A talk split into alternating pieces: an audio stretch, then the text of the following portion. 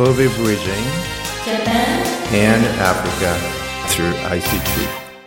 この番組は ジャイカ 関西と神戸市のご協力のもと、神戸情報大学院大学が制作しお送りします。This program is brought to you by ジャイカ Kansai and Kobe City Joint Action and produced by ケーアイシー。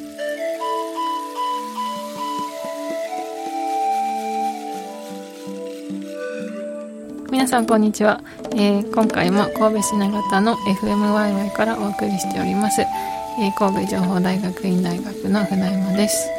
えー、いつも通り千田先生が隣にいます。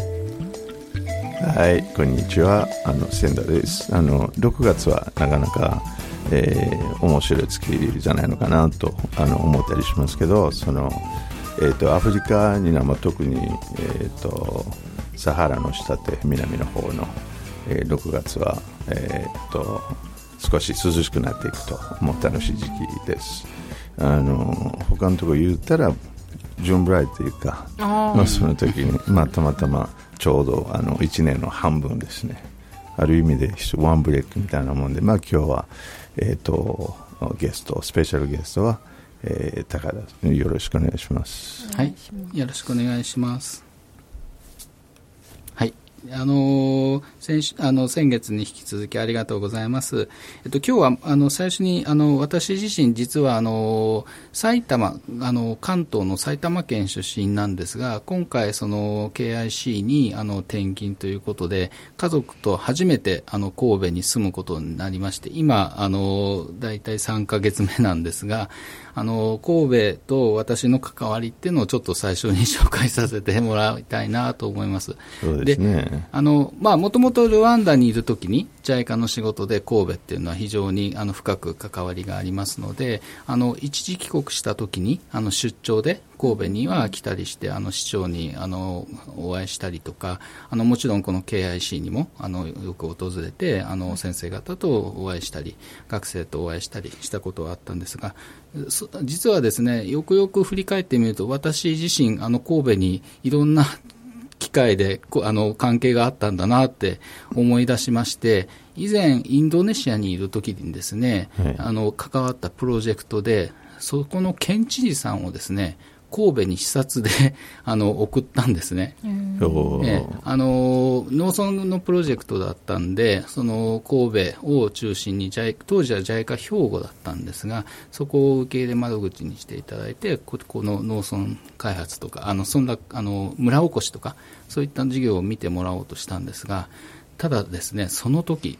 実はあのその県知事さんは阪神淡路大震災に会ってしまったんですね。あ、そうですか。それであのホテルのドアが開かなくなって閉じ込められたんですが、付き添ってた日本人のコーディネーターの人がもう命からがら、あのなんかさんがいかよんかいの窓、窓外の窓を伝って救出してなんとか大阪に逃げたというようなお話を後で聞いて、そのことをですね、ここ神戸に来て思い出して、あ、そういえばインドネシアの時あのあの神戸の方々にお世話になって、神戸自身が大変な時にもそのインドネシアから来たお客さんに対していろいろとあのあのお世話していただいたんだなって思い出したんですね。それが一つ目 の, あの神戸とのつながりで、二つ目がですね、その後赴任したトルコにいた時にですね、あのトルコもやはり地震が多い国で、そのトルコへ日本が支援したあの恩返しということで、トルコの緊急援助隊が阪神淡路の時にもこう来られて支援したりして、そのきっかけでですね、あのトルコにあの日本 の, その経験をあの防災の経験を生かすためのこうミュージアムみたいなのを作ったんですね。そのモデルになったのがここのあの神戸にあるそういう防災センターだったんですね。それが私のトルコの ジャイカ のトルコ事務所の同僚がそういったのをあの進めてたっていうことを、やはりこっちに来てから思い出して、あ、実は私神戸住んだことなかったんですが、あのそういったあの縁があったのかなと。それで今回ルワンダさんかいめ の, あのご縁ということで、あの在外にいるときに海外にいるときに神戸といろいろ関わりがあって、今回やっと私自身も神戸に来れたということで非常に喜んでます。そうですね。じゃあもう関わりは長いもんですね。そうですね。ちょこちょこで、えーえー、住んではいませんでしたけれども、はい、いろんな仕事とかであの関わってきました。はい、えー、もともと関東の人関東です。ということですね。はい、じゃあ今関西におるということですね。はい、まあこっちの方が関西に古いけどね。もうそういえばもう関西はもうさんじゅう、さんじゅうごねんになってくるんですね。えー、じゃあそのあの。えー、とあちこち行きながら、えー、と神戸に来たり帰ったりするという形があって、それまでの神戸はある程度一時的だけ の, あのことなんですよね。まあ、多分今このさんかげつかんは一番長いんですね、これまでに神戸に来る、ねえー、じゃあその、えー、こういう言葉使っていいのか知らんけども、関東人として関西に来てどうですか？なかなか東京行くときにね、ええ、もうすぐ大阪からですねとよく言われますね、ええええ、そうですね。あの正直私もあのこう神戸と大阪の距離感が分からなくて、あのもうほとんど一体として考えてましたし、これを言ったら怒られちゃうかもしれませんが、甲子園がこの兵庫県っていうのも実はよく知らないしてなくて、大阪だとばっかり思ってたりしてですね。そうですね、えー、でまああの皆さん阪神タイガースのファンだったり、まああのいろいろとこのあの神戸に住んで新しい発見がありますけど、その中で私自身あのすごくいいなと思うのが、こうなんていうんですかね、こう人情味があるというか、こう非常にこう皆さんこう挨拶をよくされるなって、こうちょっとあの今あの団地に住んでるんですが、こうそういうとこでお会いした時もあのこんにちはとかさいならとか、なんか普通にこうあの全然面識ない、お互い名前知らない人同士もこう挨拶したりするっていうのがなんかすごくいいなと思ってですね。あの東京っ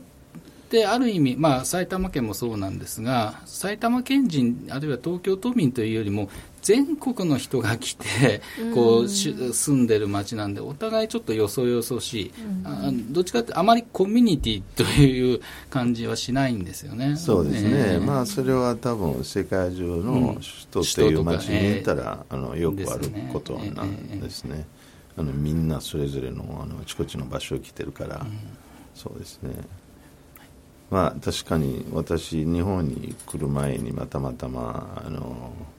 えー、と大使館ですね、日本の大使館の手続きをやった奨学金のやった時に、えー、と あのある人がね、関西の人で、じゃあ大阪に行くんですかって、いやはい大阪行くんですよ、あ大阪はね、あの言葉きついけど優しい人ということをずっとあれ覚えてますよね。まあ来たらも確かにあのそういうことで、まあ、東京行ったりすると感じることなんですね。やっぱりこの違いはあるんだなって、うん、でもその日本人も同じこと感じるの面白いところですよね。そうですね。私あの大阪生まれなんですけど、大学東京で通ってたので東京にも結構住んでて、でもやっぱそうなんです、その言葉きついみたいな結構言われるんですけど、でもなんか女の子の関西弁は可愛いみたいな評価があって、あ、そうそう、それはあるようですね。そうですね、うん、そういやこの前 な, なんかあの面白かったね。それ自分まだ分かってないんですけども、ハンコをあの作ってもらうところにね行ったら、まあ、あの息子とフランス語で喋ってたんですよ、うんうん、でそのハンコ屋さんがあのフランス語と関西弁似てます言ってな、いやどこがって言ったらいや似てるんですよ。で あの、ある番組でねテレビでやってて、うん、えー、っとなんか日本全体としてあの、まあ、そういう言葉について言われてるんですけども、うん、でもこう人に声かけるということはあの、まあ、ヨーロッパで言ったらあのこうイタリアとかラテン系の人たちはそれなんですね、うんうん、そうですね。だから関西とそのヨーロッパで言うたらラテン系に似たようなもん、多分その人はそのフランス語を聞いて関西と似てるって言ってたのはもしかしたらそこじゃないのかなと、うん、あの思ったんですね。なるほど。そう普通にもう挨拶をするんですね。もう知ってる知らないと、うん、あのまあ、そこここでアフリカと比べたら若干違ってくるんですね、まあ、特に私アフリカから来たものとして、えー、とアフリカにいるこう人と会ってこう挨拶されるのと、えー、と日本と日本という関西という、えー、日本の中でよく挨拶するでも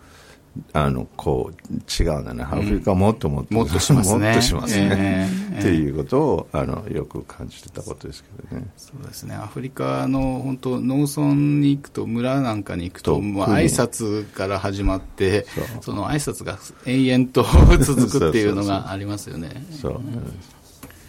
えー、あのルワンダってもうさんねんでいても十分、えーえー、あの慣れてきたと思うんですけども、えーえー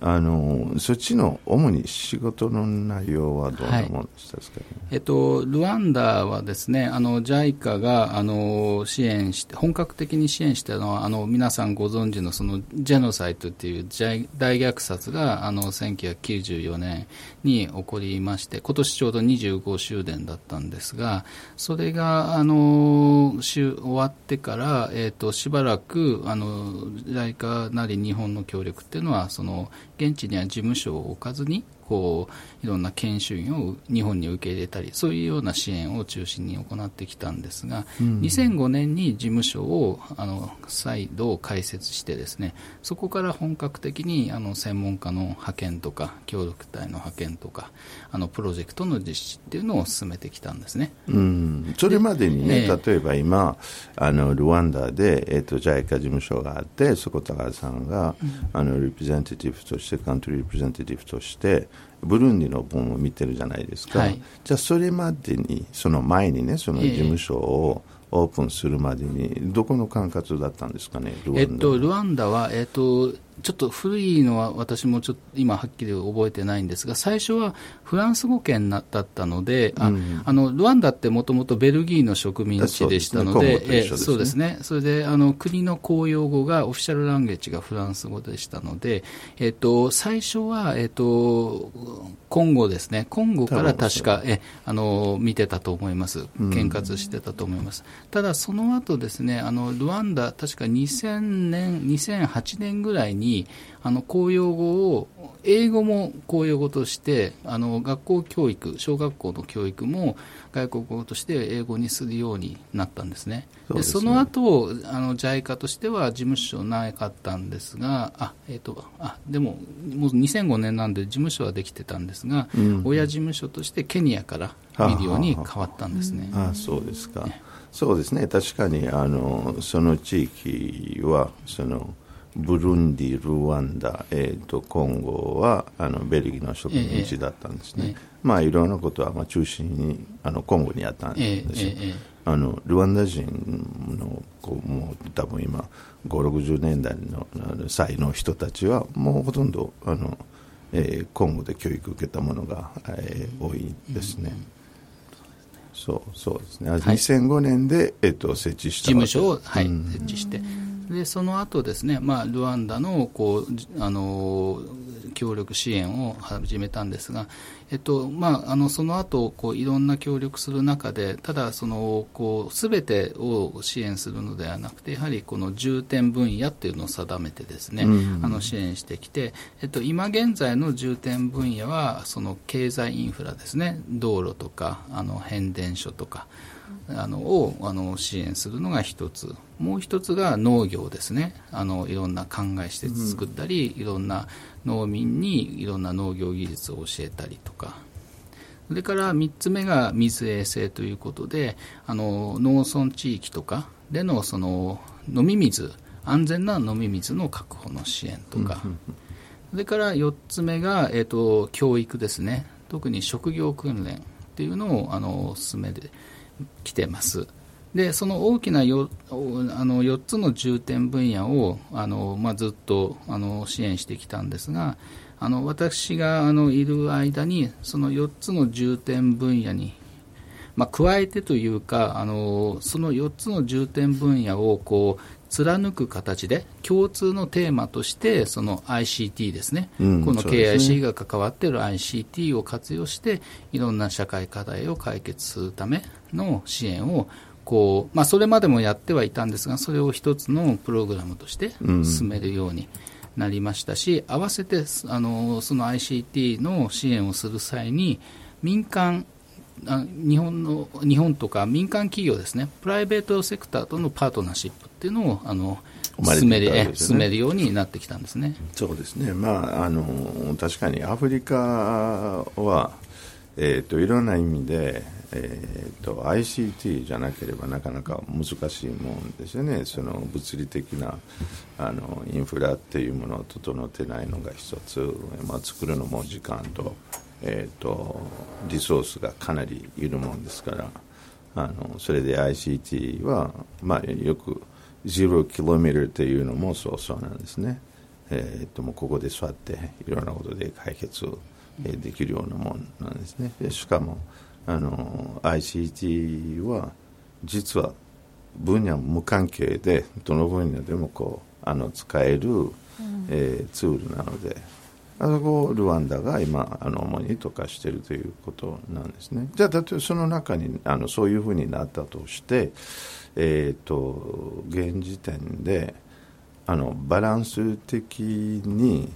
メインになってきたのは アイシーティー の方になっているのか、あるいはその今まで の, その重点的なところはあまり変えずに ど, どんな感じですかね。あのですね、えーと、もちろんその アイシーティー っていうのは非常に期待されてますし、まあ、ルワンダ政府自身、今の大統領がやはりそのにせんねんだい、あの他の国がまだそさほど アイシーティー に注目してない時から、うん、あの光ファイバー網を全国に敷設したりとか、あのインフラを整備、あの アイシーティー に必要な基本的なインフラを整備してたんですね。でもちろんその アイシーティー を中心にしたあの社会とか国の発展というのは重要なんですが、合わせてやはりそれとあの同じように今までの基本的なインフラですね、道路を作ったりとか、うん、あの水ですね、安全な水を供給するとか、あと電気ですね、 アイシーティー やるにもやっぱり電気がちゃんと安定的に供給されないとできない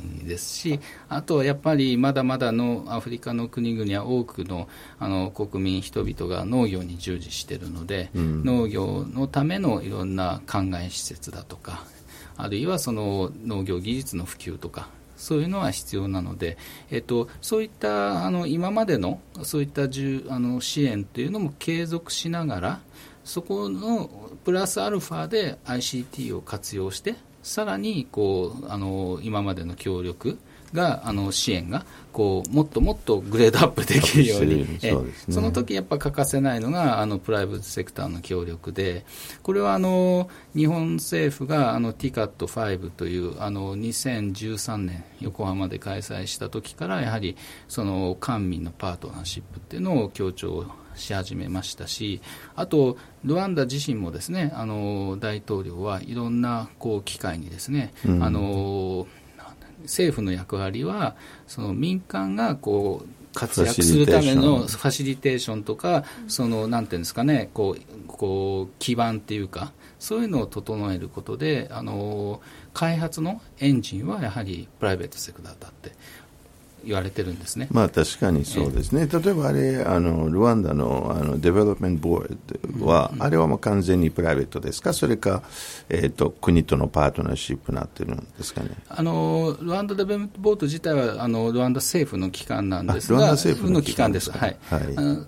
ただその目的はあのプライベートセクターがこう、うん、どんどん参入して開発とか、あのいろんな経済活動を進めるっていう、あの投資とかをしてもらうためのこうファシリテーションをする機関ですね。あ、じゃあ、まあ、あのインキュベーションとして、うん、まあ、ベースは国が、そうですね、えー、作っておいて、えー、それで民間にこう、はい、使ってもらうような形ですね。ですね、えー、ですのであのルワンダ政府はあの民間企業がこう参入しやすいようにいろんな制度も整備して、例えばこう税制とか、あるいはその汚職をなくすとか、うん、治安を良くするとか、はい、そういったいろんな環境を良くして、はい、あのいろんな日本企業も含めて企業の人がこ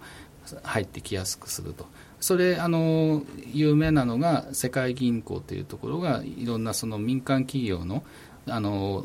投資とか参入のしやすさをランキングするドゥーイングビジネスっていうインディケーターがあるんですが、ですね、ありますね、うん、ルワンダはここさん、よねんずっとサブサハラアフリカの中でにばんめにこの日本の民間企業が、うん、あの参入しやすい国ってランキングされてるんですね。あ、いちはどこですか？いちは確か、えっと、モーリシャスです、ね、あ、モーリシャス、ね、モーリシャスはちょっと、あの、ちょっと別なんですね。そうですね。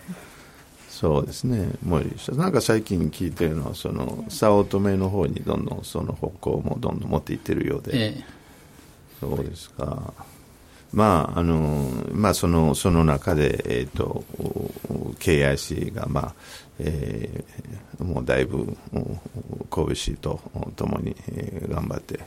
あの アイシーティー に関しては力を入れているんですね。まあ、それがある程度そのあの船山さんがある意味でよくいたりしている、それはそのプログラムに関してですね、まあ、ちょっと一言その辺に。そうですね、あの、まあ、ルワンダでの、えーと、ケーアイシー がやってる事業、まあ、その アイシーティー っていう分野で、えー、やってるわけですけれども、まあ、実際にやってることはあの人材育成で、要はその アイシーティー 分野を今後担っていくルワンダ人の人材を育てましょうっていうのが、うん、あのテーマですね。やっぱりその、まあ、ルワンダだけではないと思うんですけど、若手若い人があの望んでいる仕事に就けないっていう問題は結構どこでもあると思っていて、ありますね。で、まあ、それにあの一つの、あの、なんでしょうね、ケーアイシー ができる範囲であの一つの道を作ってあげられたらいいなって思ってますし、まあ、それが結果的にルワンダの、まあ、経済発展とか社会開発を助けるものになればいいかなと思ってやっています。そうですね、まあ、あれ今はまあどんどんアフリカ全体で、ね、少しそれをどんどんその認識してきているところなんですね。まあ、たまたま去年じゅうにがつに、えー、とジブティに、えー、と行った時にやっぱりみんなそのルワみんな彼らみんなルワンダモデルという言葉を使っているんですね。だからそのあの神戸市 ケーアイシーえー、とあのルワンダとのパートナーシップをやってるモデルを、えー、とこっちもやりたいということは、まあ、そういう声あちこちどんどん聞こえてきてますので、まあ、多分このペースで、えー、続けたらあのもっともっとこう家庭のスピードを上がるではないのかなと思ってるんですけど、うん、エ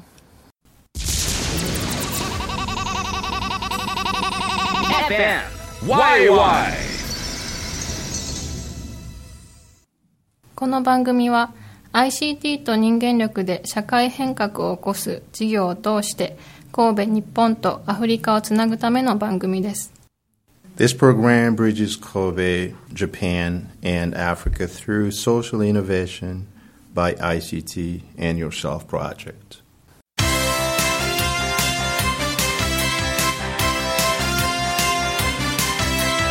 Bridging Japan and Africa through アイシーティー。 ジャイカ の方はどんな、まあ、今 ジャイカ 言って今 ジャイカ じゃないんで、今は ケーアイシー の教員です。あ、そうですね。確かに、はい、もう ケーアイシー に教えてくれてるんでね。いや、過去の話をして、はい、あのそうですね、あの、まあ、あのちょっとビジョンとしてですね、えー、その辺に、えー、あの私がそのルワンダに行ってその ジャイカ の事務所長の時にまさにこの草の根技術協力プロジェクトが始まったんですね。うん、で今船山さんお話しされた通り、まあ、人材育成ということでやはりこれからのこう、まあ、ルワンダだけじゃなくてアフリカの国の発展を支えるのは未来を支える若い人たちなんで、その人材育成というのが非常に重要かなと。で、その中でも特に ケーアイシー の取り組みがユニークというのは単にアカデミックなその知識を教えるだけではなくて、うん、その アイシーティー という技術を社会課題の解決に生かすという、あの、こう、こう、なんていうんですかね、こう、いろんなも課題を発見して、それを解決するための、その、あの、仮説を立てて、それを検証していくっていう、そういう一連の、あの、まあ、探求プラクティクスという、あの、えー、探求メソッドですね、そちらを、こう、しっかりと、あの、教えるという、それがすごくユニークだと思うんですね。そこは本当にあの、まあ、ジャイカ もいろんな課題別研修っていうのを実施して、まあ、ケーアイシー でも課題別研修、まあ、実施してますが、そこで目指しているのもまさに同じで、うん、単にいろんな知識を伝えるだけではなく、知識や技術を伝えるだけではなく、 そうですね、それを使ってどう国社会の課題を解決していくか、そういうのもを、まあ、ジャイカ としても本当にもうごじゅうねん以上研修事業というので進めてきたので、まさにあの ジャイカ が目指している研修事業、人材育成をこの ケーアイシー っていうのは実践しているということで、そうですね、私自身もあのここに来てすごく驚いたというか、素晴らしいなというふうに感じてます。 そうですね、はい、そこはアライメントがぴったりなんて言ってるね。だからあのー、まああのー、その将来としてはね、えー、と日本とアフリカの関係っていうものは、え中心にそれにやるべきだと思うんですね。要するにこう、えー、とその若者 と,、えー、とある意味で組んで、で主に教育として今までほとんどなかったものなんですよね。言ったら、えー、と大学との大学のえー、今ほとんどまだまだできてないんですよね。その大学との大学で、えー、とこの探究プラクティスとかそういうもう実践っていうものをあの問題、社会課題を見つけるっていうことがまず第一なんです。でそれを見つかった上でどの解決をするかっていうことは、まあ、そこで アイシーティー を使う。で、まあ、日本で、まあ、すでにそういうものがあちこちの大学があって、アフリカにはそういうものがない。アフリカの、えー、と教育は現時点で、ね、主にアカデミックのターゲットだったものなんですけども、えー、ちょうどこの時期を見直すべきではないかと。じゃあそれ見直すとしたら、そこから日本が結構大きな役割できるじゃないかと、私個人的に思って望んでいるものです、うん。まあ、ケーアイシー も今後世界中に、ね、こうやって広がっていくと思うので、そうです、千田先生もその先陣を切って、ねはい、ぜひやっていただきたいと思います。頑張りましょう、はいはい、時間が来たようなので、えっと、高田先生本当にありがとうございました。ありがとうございました。では今月はこのあたりでお別れになります、えー、今月も聞いていただいてありがとうございます。ありがとうございました。ありがとうございまし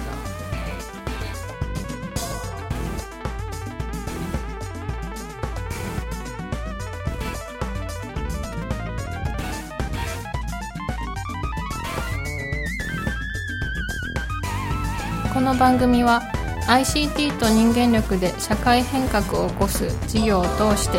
神戸、日本とアフリカをつなぐための番組です。 This program bridges Kobe, Japan, and Africa through social innovation by アイシーティー and Yourself Project. This program is brought to you by ジャイカ Kansai and Kobe City Joint Action and produced by ケーアイシー。 この番組は ジャイカ 関西と神戸市のご協力のもと、神戸情報大学院大学が制作しお送りしました。